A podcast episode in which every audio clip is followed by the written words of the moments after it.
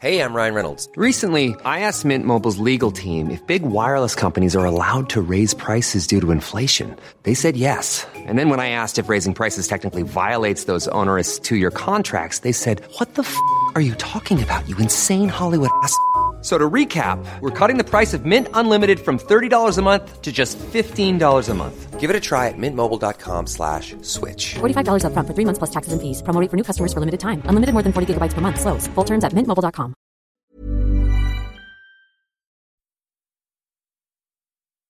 Salut à tous, on se retrouve inhabituellement en milieu de semaine pour cet overtime. Vous l'avez réclamé dans notre sondage massivement. L'overtime fait son retour. Pour ceux qui ne sont pas au fait de ce qu'est l'overtime, c'était il y a quelques mois de ça une petite séquence en fin de podcast qu'on enregistrait qui sortait un peu du sujet principal du podcast pour aller soit sur de l'actualité, soit sur d'autres sujets basket, voire quelquefois même sur du hors basket. Sachant que notre euh, épisode de la semaine sur les trophées était assez compact, on a décidé de prendre l'overtime et de le décaler un peu, ça vous fera toujours plus de contenu en cette période de confinement. Avec moi, j'ai les mêmes acolytes, Alan et Ilias. Ça va les gars? Salut. Super. Et du coup, on a décidé pour ce sujet, pour ce cet overtime, ce retour de l'overtime, de ne pas faire un sujet. Euh, c'est pas le sujet le plus, le plus innovant, mais c'est un sujet qui peut être très utile en cette période de confinement. C'est les matchs à regarder, les matchs à se refaire, les matchs historiques qu'on peut, euh, voilà, on se cale sur le canapé, on regarde un petit match de NBA pendant cette période de suspension. On en a chacun sélectionné deux ou trois. Et je vous l'avais dit en fin de podcast, j'attendais avec beaucoup d'impatience ce que nous avait proposé Ilias. Alors, tu m'excuses Alan, mais je donne directement la parole à Ilias. Ilias, qu'est-ce que tu nous as sélectionné? Je sens qu'on on va remonter dans le temps, on va partir des années 90. Effectivement, Ben, du coup, on, on, retourne un petit peu en arrière au, au milieu des années 90 euh, pour euh, une draft euh, qui a assez marqué les, les esprits à l'époque. C'était la, la, draft donc de 93 qui a qui a vu naître bah, Chris Webber euh, en tant que, numéro 1. Mais euh, cette année-là, euh, le, Magic qui avait très très peu de chances de pouvoir drafter en numéro 1 après avoir drafté l'année d'avant chaque en première position, se retrouve à nouveau avec le premier pic et doit faire un choix donc soit celle, soit celui d'associer en fait Chris Webber à à, à Shaquille O'Neal pour euh, bah, une, une qui allait dominer bah, les, les 10-15 prochaines années, de la NBA, euh, ou bien de, jouer en fait euh, le parti de la de la complémentarité en prenant un, meneur comme Penny Hardaway et euh, quelques secondes après les choix, David Stern en fait euh, interpelle son beau monde euh, lors de, cette draft en disant que euh, un échange a été mis en place entre les Orlando Magic et les Golden State Warriors qui implique donc Chris Webber et Anferni Hardaway. Et il faut savoir qu'en coulisses, c'est justement Shaquille O'Neal lui-même qui avait poussé à la roue de manière à ce que le, le, Magic prenne Penny Hardaway. Penny Hardaway qu'il avait déjà côtoyé à l'extérieur lors du tournage du film Blue Chips. Excellent film justement sur le système du basket universitaire américain que je recommande à tout le monde. Et euh, de, de, ce, de ce choix-là va, va naître en fait euh, euh, un, duo qui, qui, aura marqué en fait son époque, euh, pas sur une période aussi longue euh, qu'on puisse le, penser, mais qui pendant cette période-là a, a, énormément marqué les esprits. Et il aura fallu justement que, que, deux petites saisons à ce, à ce duo pour pouvoir se retrouver en finale NBA. dans un premier temps en 95. Euh, ils, ils, élimineront le, le, les, les, Bulls de Michael Jordan qui étaient sur le retour et euh, ils iront se faire euh, sweeper. Euh, bien sagement face aux Rockets cette année-là. Et moi, j'avais voulu mettre l'accent sur une série entre une, série des, finales de conférence justement 95 entre Orlando et, et pardon entre Orlando et Indiana. une série qui m'avait marqué en fait par en fait son côté totalement lié au suspense. Euh, parce que c'est une série déjà euh, qui vaut le détour parce qu'elle va en 7 matchs. Euh, et surtout en fait parce que les 5 premiers matchs de la série, pas un seul match ne se jouera en dessous des 5 points d'écart. En gros, c'est vraiment une série qu'on passe sous assistance respiratoire pendant, pendant tout son long et qui se verra qui aura en fait pour point d'orgue euh, le, le, match 5 euh, remporté par les Pacers avec un final justement que j'essaye de de, de, de, de, taire un petit peu à nos auditeurs de manière à ce qu'ils aillent voir eux-mêmes ce qu'il ce qu'il en est. Euh, c'est euh, une fin de match assez épique où vraiment on va on va jouer un petit peu au tennis au niveau du, du du, du, score euh, entre, entre les deux équipes avec un, un, finish qui est assez remarquable. Et euh, vous, je laisserai aussi le soin à, à, nos auditeurs de se rendre compte euh, à quel point Penny Hardaway était un, un joueur exceptionnel, une, une, espèce de, de joueur hybride justement entre entre bah, Magic et, Jordan. En fait, il avait les, les aptitudes euh, et la vision du jeu euh, d'un pur meneur de jeu et il avait euh, les qualités athlétiques d'un arrière comme pouvait l'être Michael. Et donc enfin je laisse le soin à nos auditeurs de s'attarder sur cette série et de et de, de prendre du bon temps et d'apprécier à quel point ce joueur pouvait être remarquable parce que la suite de sa carrière sera un petit peu plus compliquée. C'est un joueur qui va être sujet à des blessures euh, pendant, pendant plusieurs saisons et qui n'aura pas eu euh, la, la, carrière qui, qui méritait, en fait. Voilà. Mise en contexte historique, euh, récit, Alan, je sais pas toi, mais moi j'ai envie d'aller me rhabiller, de, de me mettre à la pelote basque, parce que là, franchement, là, à la cesta punta. Ouais, à la cesta punta, voilà, exactement. C'est parfaitement maîtrisé. Et franchement, bien qu'étant une personne pas vraiment attirée par le basket des années 90, tu m'as même mis l'eau à la bouche. Et là, je vais, je vais, saigner, je vais probablement saigner YouTube. Alan, c'est un peu comme passer après les Beatles. Je te laisse le choix de le faire. Euh, qu'est-ce que tu peux nous proposer comme match à, aller regarder en, en, cette période de suspension de la NBA Playoff 2009, premier tour, Chicago-Boston. Match en trois prolongations. Match avec Realen. Incroyable. Mise en contexte. Kevin Garnett n'est pas là. Tu le sais, on en a souvent parlé. on est reparti. durant ces playoffs 2009, les Celtics sortent du titre de 2008. Chicago est vraiment une équipe jeune sur la pente ascendante, emmenée par Derrick Rose, mais il y a toujours des, des, joueurs euh, plus anciens à côté de lui. Ben Gordon, John Salmons et son book sublime. Euh, mais aussi un Joachim Noah qui est déjà très très euh, vocal, on va dire. Et c'est un match du côté des Celtics. Euh, il y a pas mal de blessés, donc on a ramené des vieux de la vieille sur le banc. Pour, je sais, sais pas si les gens s'en rappellent, mais Stéphane Marbury est le, le meneur backup des Celtics. Tout à fait. Donc c'est avant qu'il aille s'expatrier du, au pays chinois.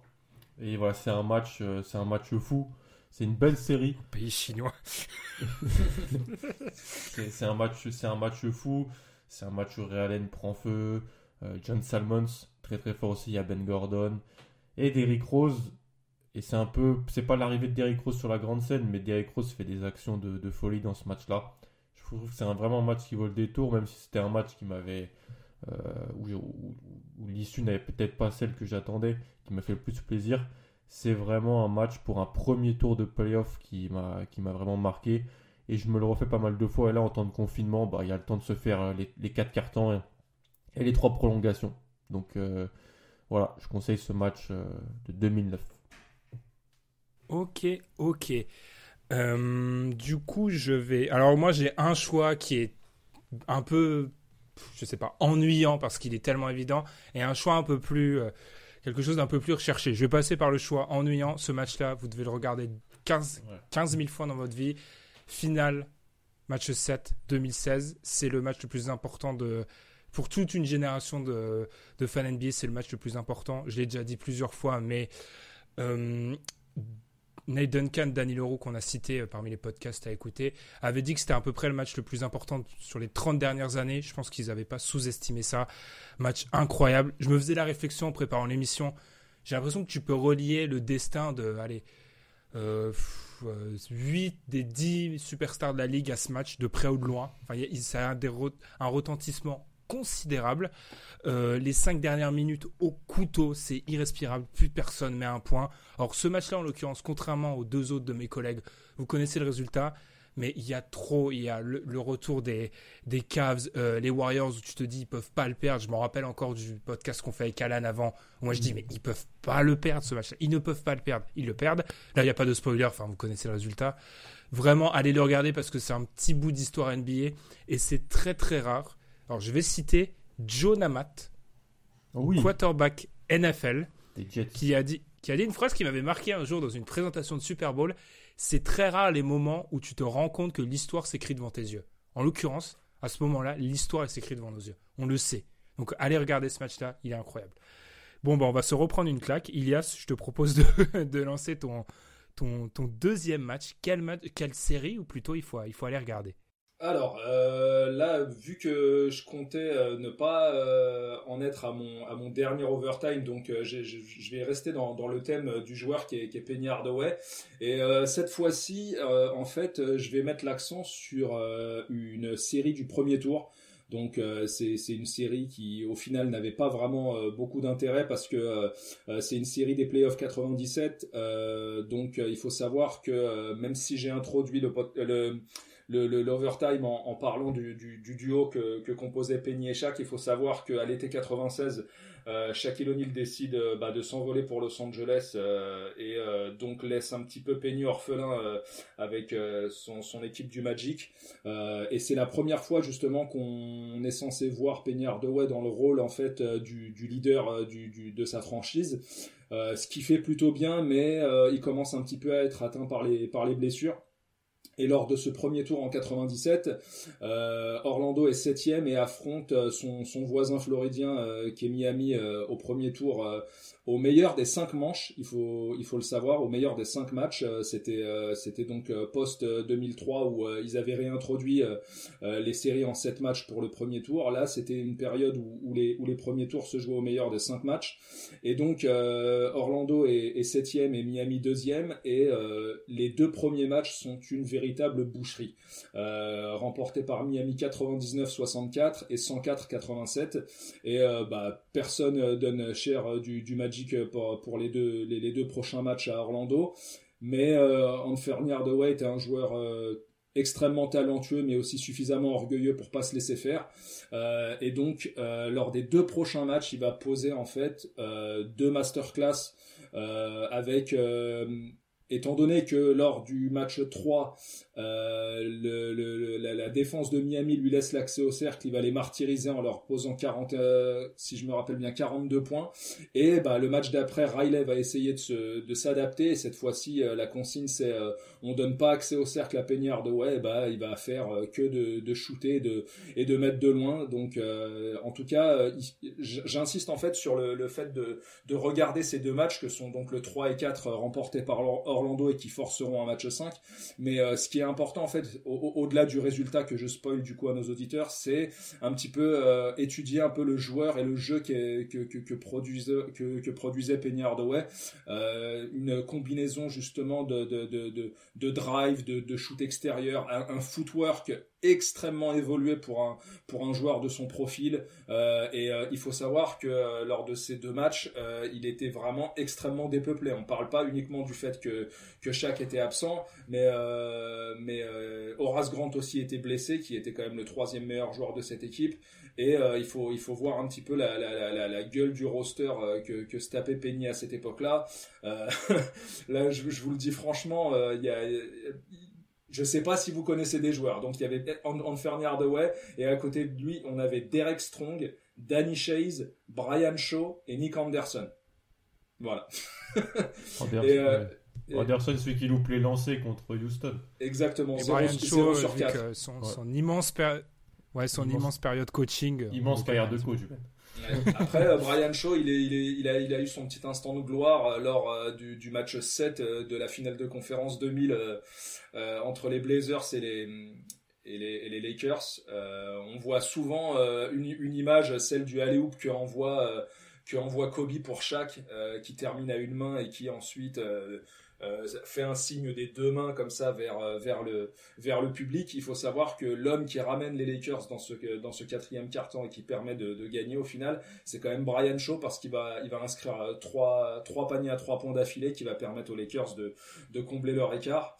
Et juste pour pour pour info et pour statistique, il faut savoir que dans dans le match 4 entre Miami et Orlando donc euh, Anthony Hardaway mettra 41 points euh, 7 rebonds, 4 passes. Et il faut savoir qu'à côté de lui, bah, c'était un, désert avec des joueurs comme Brian Shaw à 0 points, euh, Nick Anderson à 2 points. Euh, voilà. en tout cas, j'insiste sur le fait que, que, les auditeurs aillent voir ce, ce, ces, deux matchs parce que c'était des, vraiment en, matière de, de d'analyse basket euh, pour un joueur. C'était vraiment quelque chose qui m'avait marqué en tout cas. Voilà. On remarquera que le thème d'Orlando à travers l'histoire, c'est vraiment on a un gros joueur, on l'entoure ouais, pas, puis on espère qu'il fasse quelque chose. J'allais le dire, on va pas taper sur Orlando, mais ils sont pas très bons pour entourer leur superstar. oui. bah, leur disons, des dans, leur malheur, joueurs, dans leur malheur, ils voient, euh, ils voient vraiment chaque partir, et ça, c'est ce qui met forcément, bah, qui, qui, qui fait tomber un peu le château de cartes, quoi. Mais ils en ont eu d'autres des superstars après, ils ont pas trop réussi à les entourer, et après les mecs demandent leur trade à chaque fois, quoi. Ils ont, ils ont eu Tarek Abdelouad en 2000. Ouais. Comment enchaîner après ça euh, Alan, ton deuxième match, du coup, ouais. à aller regarder. Voilà, je voulais faire un peu plus récent. Je voulais parler de 2016, mais tu l'as fait mieux que moi. Parce qu'il y a aussi le match 5 qui est, qui est énormissime, je trouve. Ouh, je pense que le match 5, il est meilleur encore. C'est un meilleur match de basket à regarder. Le match 5, la deuxième mi-temps de Kyrie, euh, c'est de l'art. C'est incroyable. Il y avait aussi des finales, finale 2013. Moi, j'ai beaucoup apprécié. Je pense que aller revoir ça, il y a des mi-temps des Spurs très très fortes. Il y a du suspense. Il y a du LeBron takeover dans le match 7. Il y a tout. Mais j'avais dit, j'avais compris que moi qu'il fallait aussi donner un match de cette année. Donc j'ai préparé un match de cette saison. On va rester dans le thème bostonien. Euh, c'est un match du 13 février. C'est un Boston Clippers. Je sais pas si vous l'avez vu, qui est au, au Garden, avec euh, qui va en prolongation. Les Clippers sont complets. Euh, euh, Tatum est très très fort du côté de Boston et c'est vraiment un match euh, de suspense, un match où il y a un duel dans le duel entre une, euh, une superstar établie de la ligue et un, un jeune qui aspire à, le devenir. Euh, et je pense que c'est un, un, des meilleurs matchs de cette saison, je pense. Un vrai bon match, il y a du suspense, il y a tout dedans. Il y a de la petite, euh, du petit vice du côté de, de, certains joueurs de Boston. Il y a des Doc Rivers qui revient en Garden. À chaque fois, c'est assez spécial.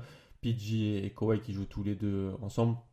Alors peut-être des prémices de finale NBA, euh, peut-être de l'année prochaine ou dans deux ans, on ne sait pas. Un vrai vrai bon match, et voilà, c'était pour mettre en, en, avant aussi des matchs de, de cette année, parce qu'on a eu une belle saison aussi euh, en 2019-2020. Mmh. Alors, juste parce que du coup, ça m'a fait penser à Orlando et que je reste quand même un peu un fanboy. Ça c'est pas la, la, série que j'ai choisie, mais juste une, une série à laquelle j'ai pensé en pensant à joueur esselé Magic 2011, premier tour à l'Est. Euh, Orlando, tête de série numéro 4, affronte les Hawks, tête de oui. série numéro 5. Euh, du coup, on est sur le Magic de, de Dwight Howard. Euh, et les Hawks vont faire un truc très simple. C'est qu'en fait, là où la technique de, de Steph Van Gundy, de Steph Van Gundy voilà, le pivot autour, les quatre, les quatre artilleurs, eux vont se dire, on va Dwight Howard, il peut nous mettre, nous mettre 50 points on va pas, on va pas, on va pas doubler. Ce qui fait qu'en fait, bah, tout simplement, je résume à gros traits, mais les Hawks vont gagner cette série avec le Magic qui quand même, euh, qui réalise certains, certaines fois des performances mais cataclysmiques. Il y a plus de Turkoglu pour... d'ailleurs, ils perdent Turkoglu, non? Mm. Je crois, ils sont ouais. Et pour vous donner pour vous donner juste les statistiques de, de, Dwight Howard sur les deux premiers matchs, ils perdent le premier alors qu'il fait 46-19 et ils gagnent le deuxième alors qu'il fait 33-19. Et en fait, le match est très simple, c'est qu'en fait, on le laisse dans la pâture faire ce qu'il veut et on bloque les joueurs autour. Et mmh. c'est encore une illustration du manque euh, du, du Magic, pas toujours capable d'entourer ses superstars. Non. Pour... Oui, en fait, on a trouvé leur, leur constance dans. Ça. T'as trouvé, tu l'as dit. On a trouvé leur constance. Par rapport à la série que j'ai choisie, j'ai voulu me concentrer à l'ouest. Je me suis rendu compte que dans les années 2010, des séries de qualité à l'ouest. Il y en avait un paquet.